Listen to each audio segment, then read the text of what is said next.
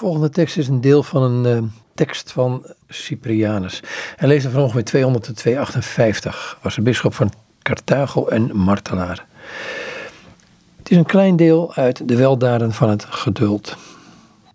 Verdraag elkander in liefde. Doe alles wat in uw macht is om de eenheid van de geest te bewaren in de band van de vrede. Zo schrijft Paulus het in de Efezebrief. En dan zegt Cyprianus: het is niet mogelijk de eenheid noch de vrede te bewaren als de broeders en de zusters elkaar niet bemoedigen door een stilzwijgende ondersteuning, door de band van een goede verstandhouding dankzij het geduld. Vergeef je broeder die in jouw ogen dingen fout heeft gedaan.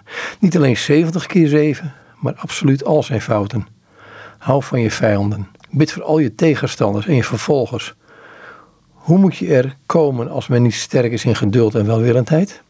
Dat zien we bij Stefanus. In plaats van te vragen om wraak, vraagt hij vergiffenis voor zijn beulen door te zeggen: Heer, reken hun deze zonde niet aan. Zie wat de eerste martelaar van Christus heeft gedaan, die niet alleen verkondiger van het lijden van Christus is, maar navolger van zijn zeer geduldige vriendelijkheid. Wat te zeggen van de woede, van de oneenigheid, van de rivaliteit? Ze hebben geen plaats bij een christen. Het geduld moet in zijn hart wonen. Men zal er ook niet één van deze kwaren vinden. De apostel Paulus waarschuwt ons: bedroef Gods heilige geest niet. Alle wrok, drift, woede, geschreeuw en gevloek. Kortom, alle boosaardigheid moet bij u verdwijnen.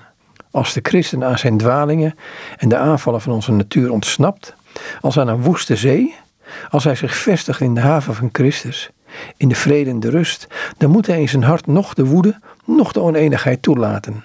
Het is hem niet toegestaan om kwaad met kwaad te vergelden, noch om haat te koesteren. Aldus Cyprianus, bisschop van Carthago, leefde van 200 tot ongeveer 258.